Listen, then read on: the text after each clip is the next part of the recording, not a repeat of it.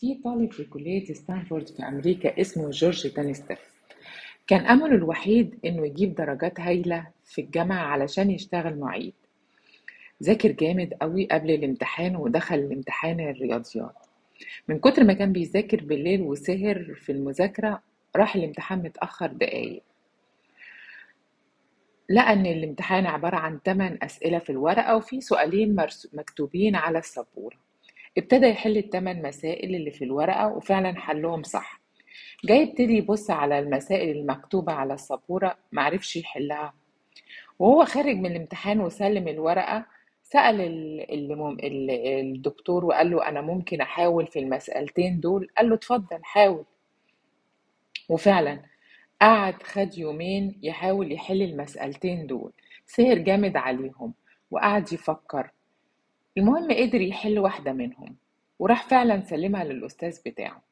وهو برضه متضايق جدا عارف إن كده كده هو مش هياخد وظيفة المعيد وإن هو عشان ما قدرش يحل المسألتين. فكان يعني متضايق بس سلم المسألة اللي حلها. تاني يوم فاجئ اتفاجئ بإن المدرس بتاعه الاستاذ بتاعه جاب يطبطب عليه وقال له أنت دخلت التاريخ. فالطالب يعني جورج قال له يعني إيه اللي حصل؟ قال له أنت حليت مسألة أينشتاين نفسه ما قدرش يحلها. قال له أنت جيت يوم الامتحان متأخر. أنا أنا كتبت أنا سلمت الورقة بالثمان أسئلة وكنت عايز الولاد محدش فيهم يحبط فقلت لهم أنا مش عايزكم تحبطوا لو مش ما قدرتوش تحلوا الثمان أسئلة. ده حتى أينشتاين في مسألتين ما قدرش يحلهم وراح كتب المسألتين على السبورة إيه الفرق بين جورج وبين صحابه؟ جورج ما سمعش القصة إن أينشتاين معرفش يحل المسألة أو المسائل فهو كان عنده قد... عنده إحساس واجتهاد انه هو يقدر يحل المسألة قعد يفكر وخد وقت كتير قوي قوي عقبال ما حل المسألة.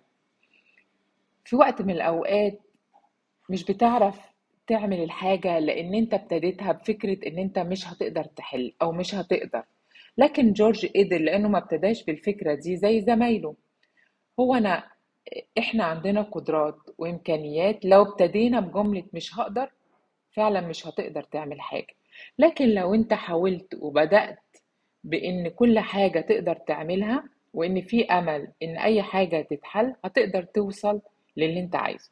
احتمال كبير تعمل حاجات محدش قبل كده عملها.